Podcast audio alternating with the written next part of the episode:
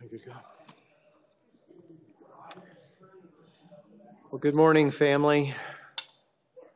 Morning. There's somebody. Thank you, Alex. Appreciate that. Oh, there. Thank you, Crystal. Do I have any others? Good morning. Thank you. All right. That'll do it. We'll be here all day. Good morning, Jesse. Good to see you, Ben. Well, thanks for being here this morning. Um, we're going to finish up. I delayed last week because I got bogged down in some of the details of um, planting churches locally and abroad. So this morning we're going to finish up with our core value of um, serving, reaching our community in uh, justice and mercy. So let's please pray.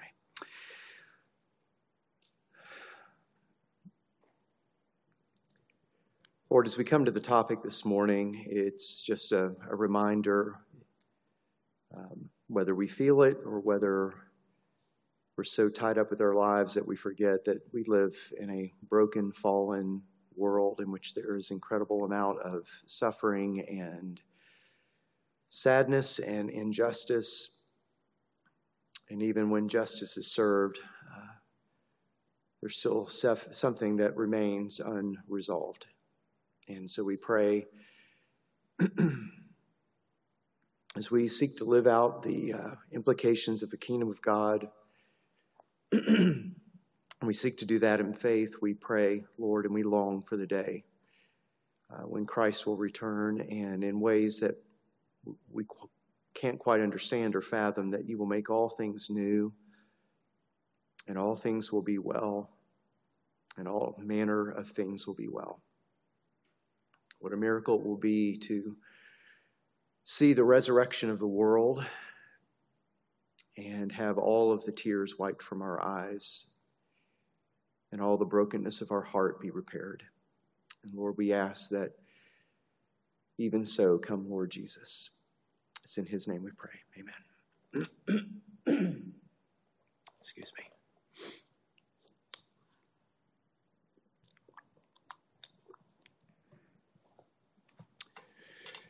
All right. As I mentioned, core value number three. I'm just going to jump right in. We're getting started a little late, which is fine. I'm sorry, I'm getting frog in my throat. Reach the world. We're on the last one here by serving communities in mercy and justice. What I'd like to do is to root us in a text, look at Isaiah 58. If you'll turn there, please. Reminder Isaiah is written at a time where the northern kingdom of Israel has fallen, the southern kingdom is going to be overcome. It's going to, going to be overthrown by Babylon and go into exile. And the issue of justice and the issue of keeping God's law, just want to remind us that God's law, as He gave it, and the overarching principle of God's law is love. Um, that, as we saw a couple weeks ago in, in the sermon I did on love, that God's law is not an arbitrary set of rules of a, of a distant, universal sovereign, but rather God is himself love. And therefore, his rules, his regulations, his commandments, his statutes, these things are intended to create a world uh, in which there is human flourishing, in which, which there is joy, in which there is an ability to worship and to love one another. And of course, the fall came and broke all of that.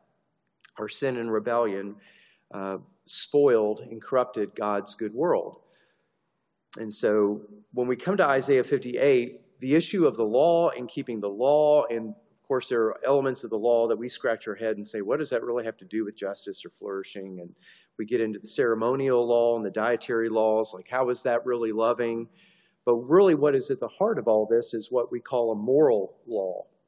And it's a law which reflects the goodness, the, the, the kindness, the mercy of God uh, that we are supposed to show to one another. And human history shows us that there's a proclivity in all of the human race to do evil, and uh, that there's power and, and there's oppression and there's corruption.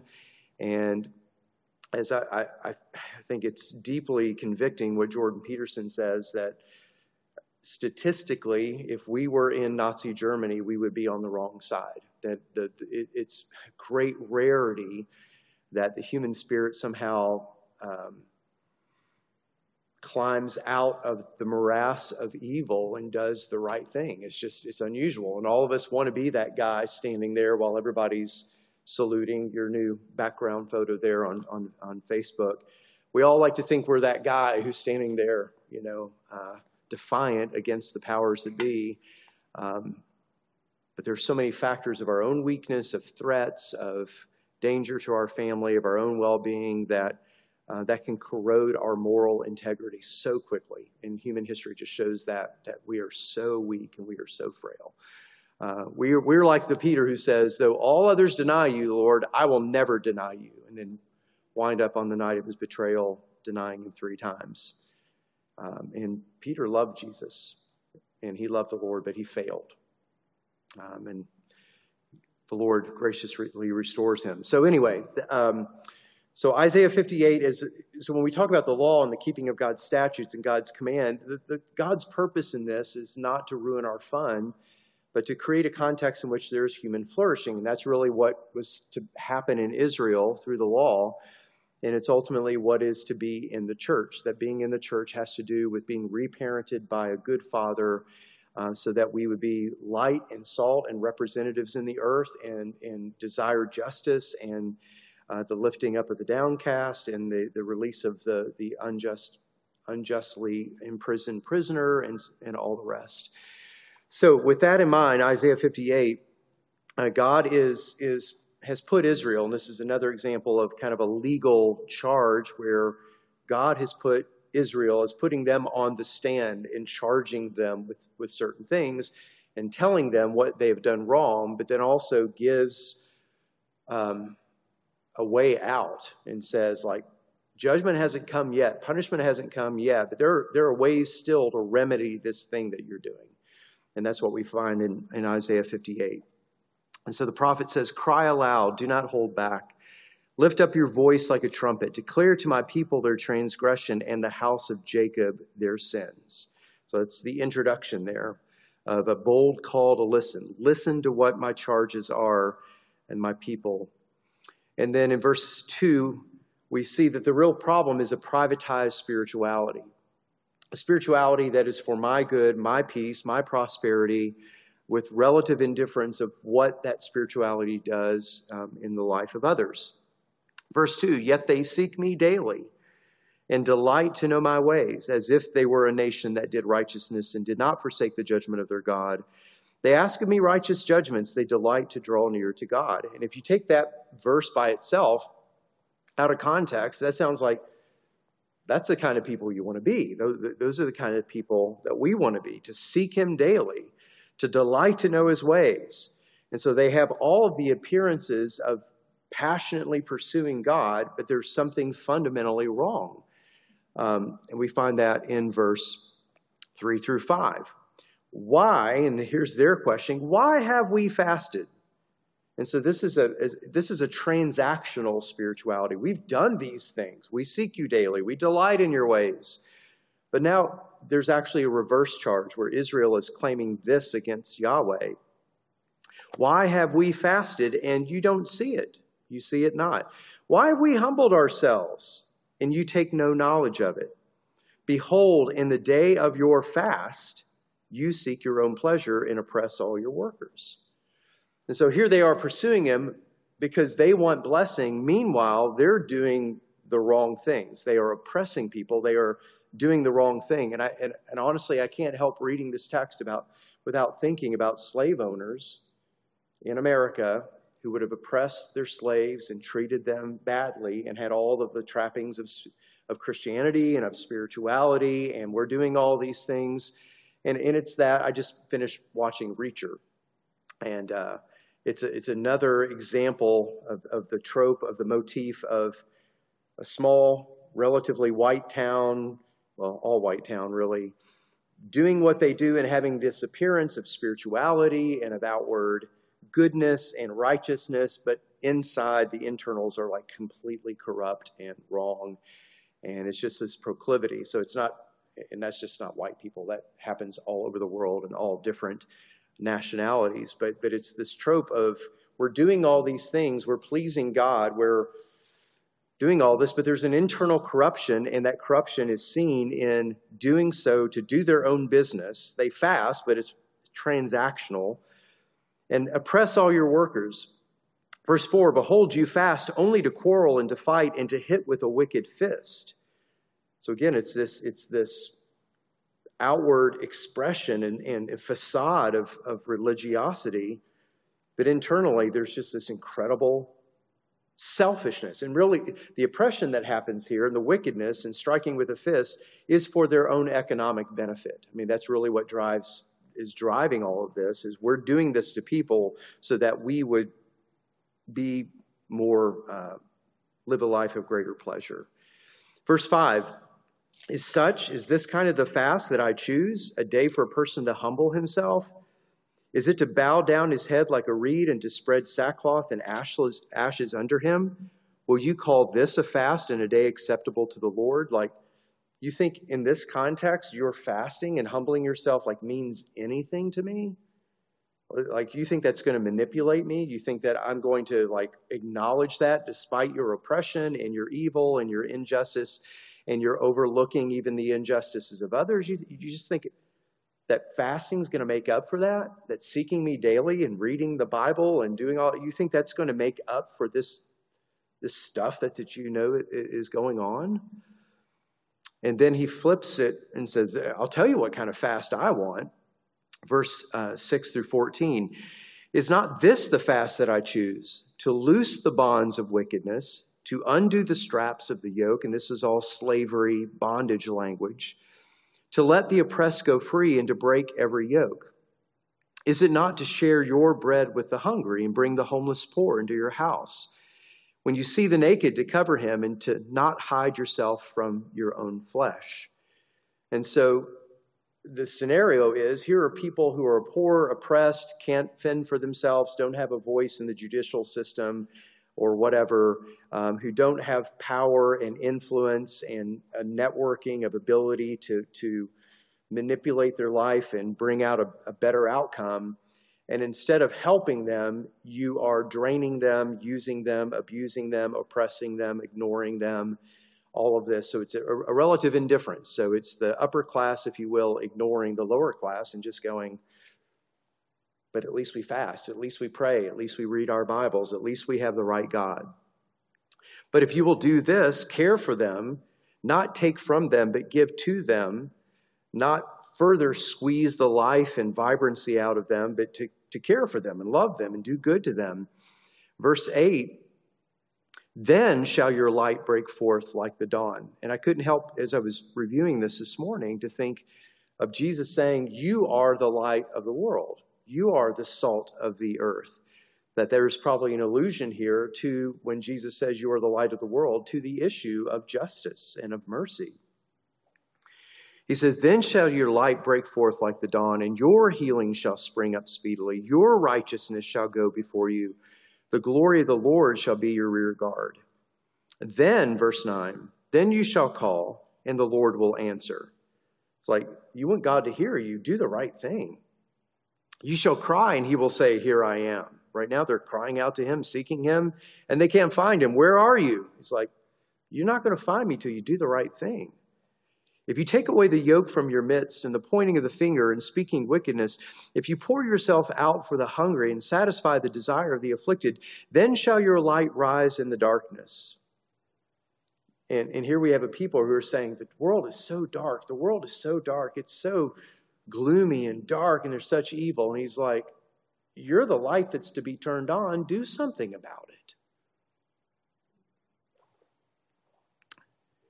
Verse 11 And the Lord will guide you continually and satisfy your desire in scorched places and make your bones strong. And you shall be like a watered garden, referring probably to Eden. Then you will be the paradise whose waters do not fail. And your ancient ruins shall be rebuilt, and you shall raise up the foundations of many generations, and you shall be called the repairer of the breach and the restorer of streets to dwell in.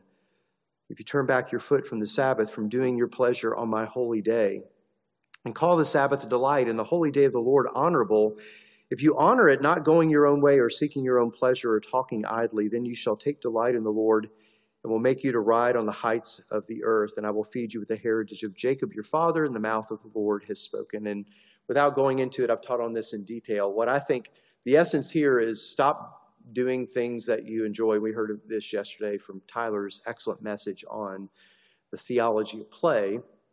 That it's not giving us details about what kind of entertainment to have, what kind of games or puzzles to play with.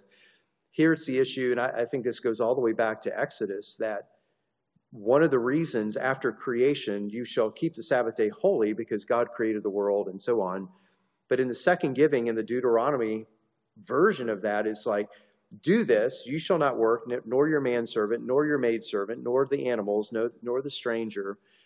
That for, and, and, and the reasoning he gives is because you yourselves were slaves in Egypt. Like slaves don't get days off. They're like machines that are worked until they're dead or useless, and then they get replaced by another cog in the machine. And so I think what's going on here is an injustice that they're not giving, they're, they're so economically driven, they don't give their servants, their slaves, days off to be refreshed and to, to, uh, to, to get restored. And he says, You yourselves were slaves. That's the reason you should give people a day off, your manservant, your maidservant. So I think that's more about what's going on here is like there's no day off for them. They're still doing all of the things that keep people working on their Sabbath. So, what I see here is, is kind of a paradigm that, that not only tells us what the problem with Israel is, but also kind of sets the tone in the New Testament for a whole array of things. And, and, and the idea that we can have a spirituality that is about my own personal peace and prosperity only, and for my good, and it's a privatized Christianity, and it really doesn't matter about those around me. I think these apply. And so, what we then look to is we can trace out the applications of this in the context of the New Testament uh, church in the Gospels, Acts, and Epistles of how they applied this principle and what it looks like when it's not a national righteousness, but a local. Um, local expressions of the kingdom in these things called local churches how that's worked out, how justice and mercy is worked out uh, under the new covenant, since we don't have the laws behind us, since we don't have, you know, we're not, the church is not in control of the, the civil authorities and, and so on. Uh, but what does that look like for the New Testament church? We see that in the New Testament, how they actually work this principle out. And we see it everywhere. So I'm going to go through this pretty quickly. I've, I've taught on this before, and I just don't have time to go through all the passage, but I'm, i want to kind of give a biblical theological overview of why uh, there ought to be concern for biblical mercy and justice. Notice I'm, I'm avoiding the term social justice, not because I think that concern about justice in the social realm is unimportant, but because that's a specific term that's used to mean specific things in our day. So I'm going to just rest on uh, and start fresh with biblical mercy and justice, so we can at least gr- agree on this uh, on the terms here. So first of all, the consequences of the fall. Genesis three through eleven shows us that breaking God's law brings about murder. It brings about um, uh, misery in families. It brings about violence. It brings about drunkenness. It brings about things that break down social uh, mores and cultural um, um, safety nets that help a culture to flourish and people to flourish. And Genesis 3 uh, through 11 is the unraveling, uh, the story of the unraveling of the human race in rebellion against God's good laws. And then we find in Deuteronomy 10 the commands of the law are to love neighbor, are to do good. Um, so there's the consequences of the fall. That's why, if we're concerned about uh, the restoration, if you will, of God's good world. We should be concerned for mercy and justice. Um, the commands of the law tell us that we should be concerned for neighbor and care and love our neighbor. Uh, in, in point three, the call of the poets and the prophets, Micah 6 8. Uh, we know, know this to do justly, love mercy, walk humbly with our God. This is what the Lord requires of us. Uh, so it's the call we saw in Isaiah. It's throughout the prophets. Like this, this is the major thing in Israel like above everything else, it is the breaking of God's law through oppression, through injustice. I mean, that's the thing that, that Israel's condemned for, that the leaders, the shepherds of Israel, um, it, it is taking advantage of those who can't defend themselves. I mean, this is just the dominant theme. Um, and, and, and, and this is the thing that God condemns them on over and over and over again. It's not necessarily, and it does have to do with idolatry. It does have to do with, you know, worshiping other gods. But it, it was in their drifting from God, God to other gods. Those other gods had different laws and different expectations and different things that you could do, a different set of rules. And it was as they lived according to those rules, that was the problem. It, was, it wasn't just like you have another God or an image or something, is that these gods have contrary things like you know, this life is a life full of karma like experiences, and if you got it, you keep it. And the poor, there's something wrong with them. The gods hate them.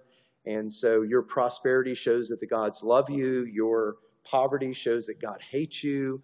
And uh, Yahweh is just very different than, than the gods of the cultures around them. And so we have this constant call uh, from the poets and the prophets to come back to Yahweh, his good law, because worshiping these other gods bring about these bad effects of hatred for the, these, these oppressed peoples. And then number four, the teaching and example of Jesus in Matthew 23, 23. we have uh, the Lord says this, Matthew 23, 23. Woe to you, scribes and Pharisees, hypocrites. And this is similar to the Isaiah 58 passage. For you tithe mint and dill and, dill and cumin and have neglected the weightier matters of the law. So, so they're both God's law, tithing, and then these other matters. And they're like very persnickety, like they're going in their little herb garden and they're snipping off, you know, the mint and dill and cumin and saying, we, we tithe not only of our crops, but also of, of our herb gardens. And like we are so meticulous in the keeping of God's law. And he says, You're doing this, and outwardly it looks very meticulous, he said, The problem is you're neglecting what Jesus calls the weightier matters of the law. What are the weightier matters of the law? Justice and mercy and faithfulness. He says, These you should have done without neglecting the others. So Jesus says that the, weighty, the weightiest matters of the law in regards to the topic he's talking about are justice and mercy and faithfulness. And then he calls them blind guides straining out a gnat and swallowing a camel. They, th- they think by straining out this gnat of the tithing of their herbs that that like is is good. And meanwhile, they're swallowing this camel of un- misunderstanding what the law is even about. Even even tithing was intended to care for the poor and to care for the Levites and to care for other people. It, was, it wasn't that God needed their money, you know, throw it up in the air and see how much He keeps. The tithing itself was for the care and the prosperity of Israel within this system of, of, of mutual care. Number five, the teaching and example of the apostles continues this issue of mercy, of justice, and really those are two different categories. Uh, but uh, in Galatians chapter 6, verse 10, Galatians 6:10, that's five, there's six, 610. So then, as we have opportunity, let us do good to everyone, and especially to those who are the household of faith. And what is good? What does the Lord require? To do justly, to love mercy, to walk humbly with our God. So they're very, they're still concerned with it uh, in the New Testament. It's not like once you're right with Jesus and you understand justification by faith, then you know as long as you're comfortable, everything is okay. No, there's still this this interest and uh, expectation to do good to all, and especially those of the household of faith. Number six, the standard of the final judgment. And by standard, I mean what, what Jesus himself in Matthew 25, at least in this account, that the emphasis in the judgment that Jesus makes in Matthew 25 is not what you know, but what you have done. And so in Matthew 25, in this particular expression and account of what the judgment looks like. In Matthew chapter 25, verse 31, when the Son of Man comes in his glory and all the angels with him, then he will sit on his glorious throne. Before him will be gathered all the nations, and he will separate people from one another as shepherds separate the sheep from the goats. And he will place the sheep on his right, but the goats on his left. Then the king will say to those on his right, Come, you who are blessed by my Father, inherit the kingdom prepared for you from the foundation of the world. And then there are these clauses of here, and here's the reason for your entrance. Now, he, he doesn't tell us everything theologically. He doesn't talk about justification by faith. He doesn't talk about a lot of things. That's clearly not his emphasis here. The emphasis of this particular sermon is what you do will play a part in the day of judgment and what happens to, to us, to you, to us. That's clearly the emphasis of this particular sermon by Jesus, or this particular, um, if we call it a sermon. Verse 35 Enter in, for this kingdom has been prepared for you. For, here's the reason I was hungry, and you gave me food. I was thirsty, and you gave me drink. I was a stranger, and you welcomed me. I was naked, and you clothed me. I was sick, and you visited me. I was in prison, and you came to me. And then, of course, they answer, Lord, when do we see you? And he says, As much as you've done it to the least of these, my brethren, you, you've done it to me. So in this account, Jesus doesn't say, enter into the kingdom. In this particular account, I don't want to negate all of this, but his particular account isn't, enter into the kingdom because you believed in me by faith alone. Because the blood of my righteousness has covered you, both of which are true. Because you understood the doctrine of the Trinity. Because you went to the right kind of church and had the right kind of worship. He, do, he, doesn't, he doesn't put it on belief or manners of worship. In this account, in this sermon, his emphasis is clearly, and, and, the, and, and the application of this coming out of it is not, oh, well, I don't want to be too sarcastic. The application of this is what we do is expressed and is in some ways tied in as a means to what will happen in the day of judgment. I'll leave it there. And so the standard of final judgment, at least in this account, has to do with feeding the hungry, giving thir- uh, drink to the thirsty, welcoming strangers, clothing the naked, visiting the sick, um, and visiting the prisoner. So, and that's New Testament. And then what, what, what do we see in the New Testament as the epistles unfold is that's exactly what they're doing. They're caring for widows and orphans. James says this is true religion to care for the visit the orphan and widows in their troubles and to keep oneself unspotted from the world, do good to all people, um, how to deal with those who were slaves at that time and how to treat them and not oppress them and care for them and and on and on. The New Testament unfolds this issue of mercy and justice. It's very concerned not just with right belief about God, but right behavior toward other people, particularly those uh, in these in these particular classes. And then seventh, the promise of the world to come. We're laboring in in hope for the promise of the world to come. In Revelation chapter 21, we read this verses 1 through 4 because it can be very exhausting if we take this seriously. It can be exhausting, it can be overwhelming because there are so many needs in the world and so many people have tried for so long and it seems to have made so little difference on a large scale. And it's easy just to give up. What, what difference can we, can I as an individual make? What, what difference can we as a church make? make? We're so small. Uh, what, what difference can whoever make? Well, well we, we are participating, no matter how small or how large, into something that will we'll have a fruit and a harvest of righteousness in the age to come. And we read what that looks like in, in Revelation chapter 21. Then I saw a new heaven and a new earth. And I'm so glad there's not just a new heaven, but I'm so glad there's a new earth. And that new earth, according to Romans and according to Peter, is not a, a, a scrapped present world and the creation of a, a, a scrapped old earth and, and, and a new earth, but is the old earth renewed and resurrected and redeemed. And so it's this new earth.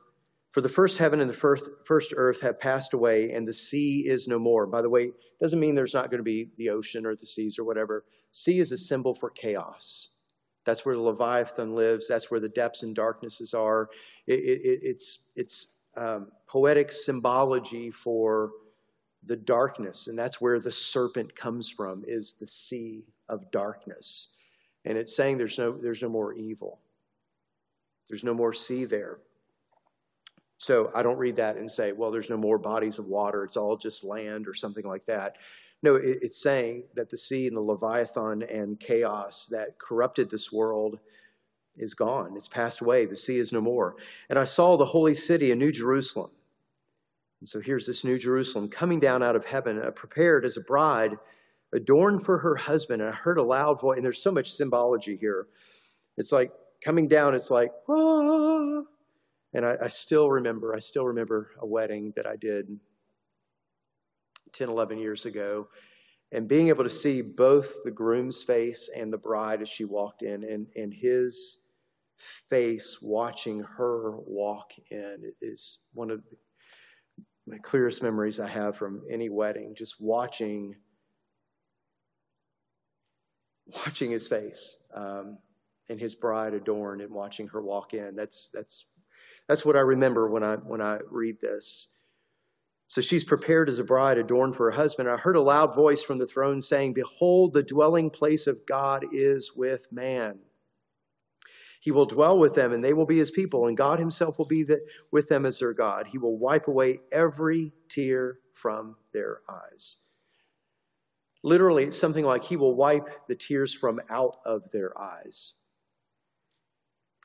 And it's, and it's tears of personal suffering, it's tears of that have been shed for the brokenness of the world. It's the tears shed over the loss of a loved one. It's the tears shed over injustice. It's the tears shed over all manner of suffering and all kinds of things.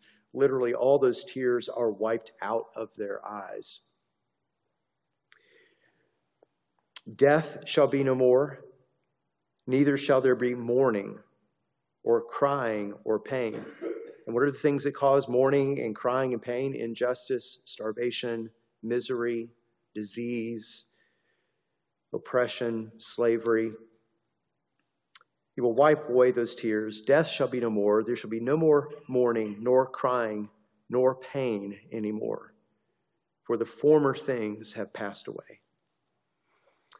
And so it's understanding that we are laboring now, however insignificant it feels, whether it's helping one person or five people or 10 people or 20 people or 100 people or 1,000 people or 10,000 people. That's not really for us to figure out. It's for us to be faithful where we are and with the opportunities that we have. Um, so it's it's kind of like it's the it's like the gifting. It's not for us It's not for us to determine the outcome of who we can help. It's to be faithful with those around us and that we have access to, to do the best we can with them, knowing that we're headed toward this day where the tears will be wiped away. So, that's kind of a biblical overview of justice, of mercy. Someone, someone may raise the question, at least in certain theological circles, where's the gospel in all of this? And I think one of the problems that we face is understanding what the gospel is. And some people might limit the gospel to, to the, the, kind of soteriological, salvific um, belief statements that are necessary to be justified. So, faith alone, Christ alone. So the good, it, it, you know, the gospel is the good news of Jesus dying for our sins so that we can be reconciled to God, which is true. That's true. That is the gospel. But in preaching through Matthew, I realized that Jesus uses the gospel in a much broader um, contextual way over and over and over again. It's not just the gospel of justification, which is usually what Reformed folks think of, it's the gospel of the kingdom. And start paying attention to that particular phraseology in Matthew and look for it in Luke and look for it. It's not used so much in the epistles, but in, in the gospels, and well, it's used some there. But looking for the gospel, and so there is this gospel of how we are justified and made right with God, but that's in the context to put us into this good news of the kingdom that has a king and that has righteous laws and has uh, blessings and community in it. And so, in my estimation, at least I in the early days, thought so much about the gospel and, and you know together for the gospel is about this particular point of doctrine of justification and and that's certainly the foundation and point of it uh, primary point of how we get in but the gospel of the kingdom is this this larger issue. And so what is the the priority of the gospel? Someone could say well we got to be careful with this because it can get out of hand. And so just a couple of qualifications. And, and, I, and I think, well, anyway, um, it's not an either or. What is the priority, the gospel or mercy and justice? And I just suggest from Jesus' own expression of what Judgment Day is and where we're headed and, and the consequences of the fall and all those points, that's not either or, but it's both of these things with an undergirding of what is eternal. Now, you know, well, God's more concerned about people's souls than they, they, he is their bodies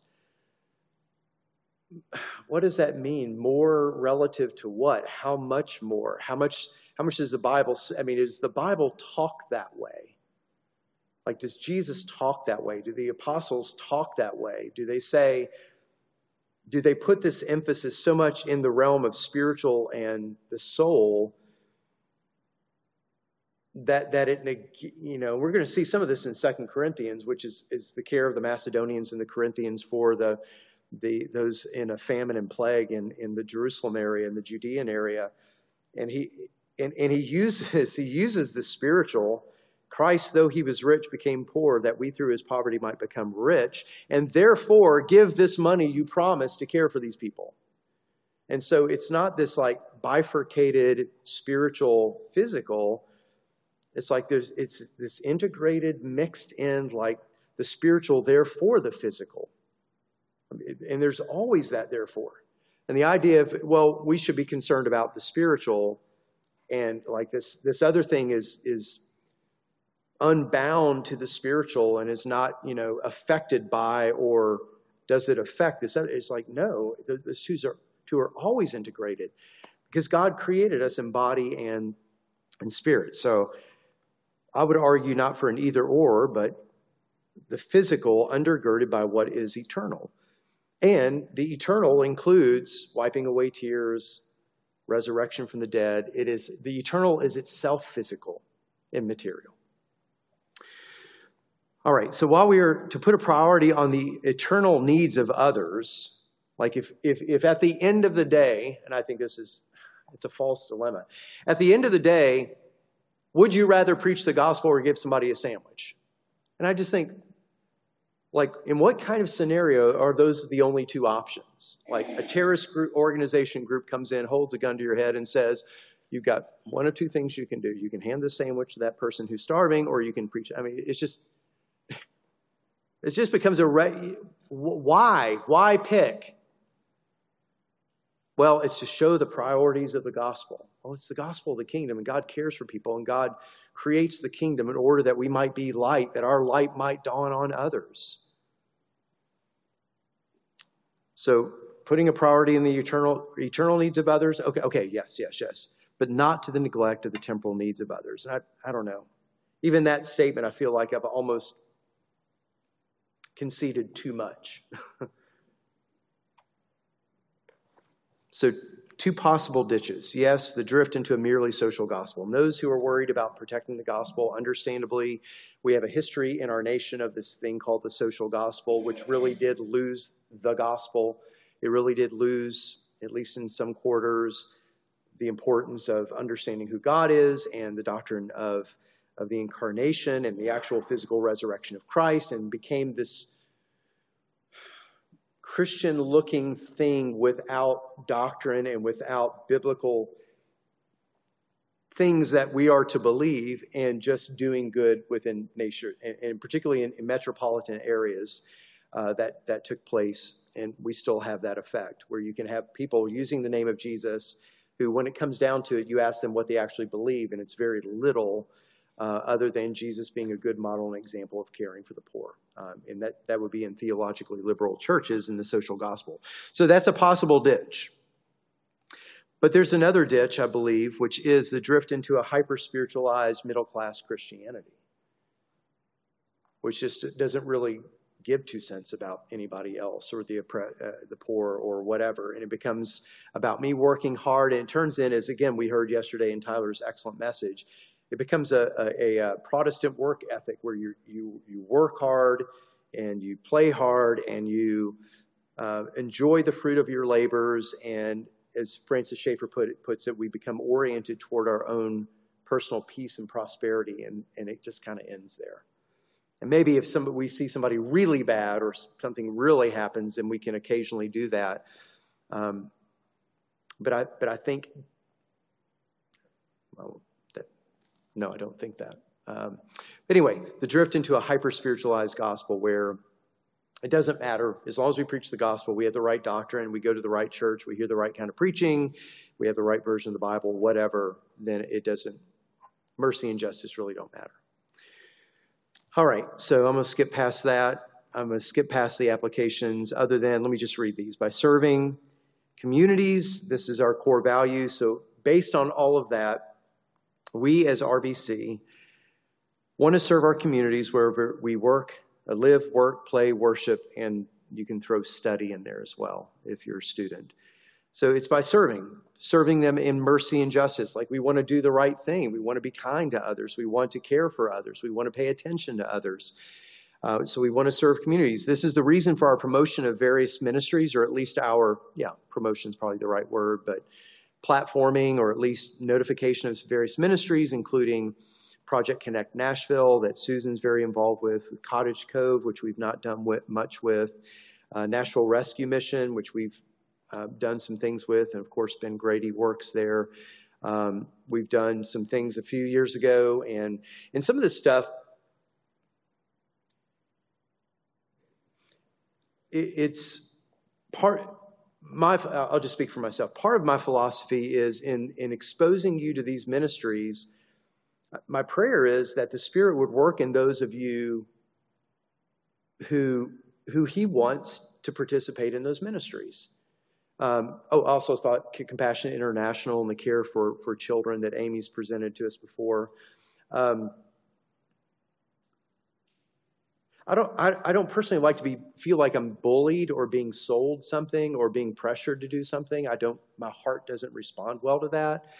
Um, so I think I have a, a disinclination toward like champion championing a cause, like taking up one of these and then standing up every week and doing that, and that maybe that's some of my own fault. Um, so that that's not what we do. We we are making presentations, praying and asking for you to consider, like, is there one of these that resonates with me in some way that I can serve in one of uh, in one of these areas? And so uh, we, I, it's kind of like throwing it on the wall and seeing what sticks kind of thing, rather than you know pressing it on the wall, holding it on the wall, squishing it in the wall.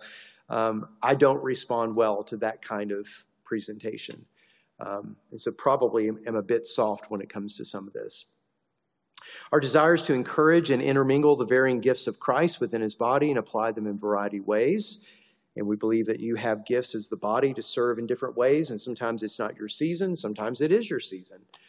Uh, not everyone can or ought to do everything. Um, one of the, the, the, struggles as a pastor that I have is we have different people who have different giftings, who have different passions for different things, and everybody wants everybody else kind of in, a good way to get, get on on that agenda because they're passionate about it. It's disappointing that other people aren't passionate about it, and so that's one of the struggles. Is you've got people who want you to be passionate like they are, but to me, that's a sign of the gift of the Holy Spirit in them. Like, if that's your thing, then do that, man. Do that and tell it about others and look for others who might, the Spirit may, may stir to like, likewise be passionate. Do that. So, but what's clear is, and if you're particularly an empathetic person and every cause that you hear about like breaks you and shatters you, uh, what you get caught up is in a treadmill of trying to do everything, exhausting yourself and not doing anything well. And that's where the discipline of exclusion comes in. It's like, I, I need to, at this point, I need to pick one thing and pray about that and commit myself to that. We're just so inundated with so many needs, local and, and abroad. All right, quickly. Some things that we do will be church wide and we will invite you into as we try to carry out this core value. Other things will be individual, things that you do in and of yourself that nobody else knows about. Um, so when I hear somebody criticize or criticize, make the observation, well, why don't we do this as a church? My first question would be often, what are you doing about it yourself? And have you participated in this? And is there a way that you can invite other people into what you're doing rather than it needing to be a top down? Like, you don't need our permission to do justice and mercy. do it where you are. And then help us to figure out how we can promote and encourage that then as a larger church body. And then lastly, there's just the place of calling and vocation. Doing justice and mercy includes clocking in on time and only charging your employer for what you work you actually do. It means doing your job well and excellently. It means parenting with justice and with mercy. It means in the educational system, teaching things that are true and beautiful and good. It means doing what we can as a democracy to, to see that righteous laws are passed and, and then righteous laws are applied. It's working in the medical field with integrity, doing engineering with excellence, because if you don't, something's going to collapse and kill people. That's, that's anti mercy. Uh, building maintenance, to care for people, to make people warm and comfortable. Uh, real estate, to, to have fair dealings in real estate, accounting, what every field, mercy and justice applies to every field, to everything that we can do. It is to penetrate every corner and crack and nook in our lives, not just going somewhere on a certain night of the week and doing something, but it is saturated within our parenting, within our homes, within our care for others, and our use of the internet, and on and on and on. All right, well, thank you for that few minutes of uh, extra indulgence there. Um, course, I have a captive audience, so it's not like you gave me permission, but let me pray, and if it's okay, we'll start about 10 minutes late. Is that okay, Tyler? Yeah. Is that all right? About 10 minutes late? Because Ben's not here, so asking your permission as well. What's that? No, no, no. I was my fellow Tracy, you know, fellow elder. Is that okay? About 10 minutes to give everybody? All right. Father, thank you for uh, your word. And we've talked about some heavy things this morning. We pray for the work of your spirit in us to give us wisdom and uh, Lord, just to be faithful, to be salt and light in the many ways. I, I thank you for the many ways that I know people in our congregation are already doing these things personally, um, through Noonday, through Project Connect, through uh, many, many things, and doing their work excellently and without grumbling or complaining and being faithful uh, day in, day out caring for children, doing all that we do, Lord, I just thank you that all of us have opportunity uh, to do mercy and justice. And I'm just reminded um, in this past week, my own experience, when mercy and justice are not given in parenting, how badly that goes. And so please, Lord, bless our time of worship. Bless our, bless our brother Rob as he brings the word to us this morning. Um, anoint his lips Fill his heart with your spirit, and may we be filled with the glory of Christ as we seek to love one another and love you throughout our day.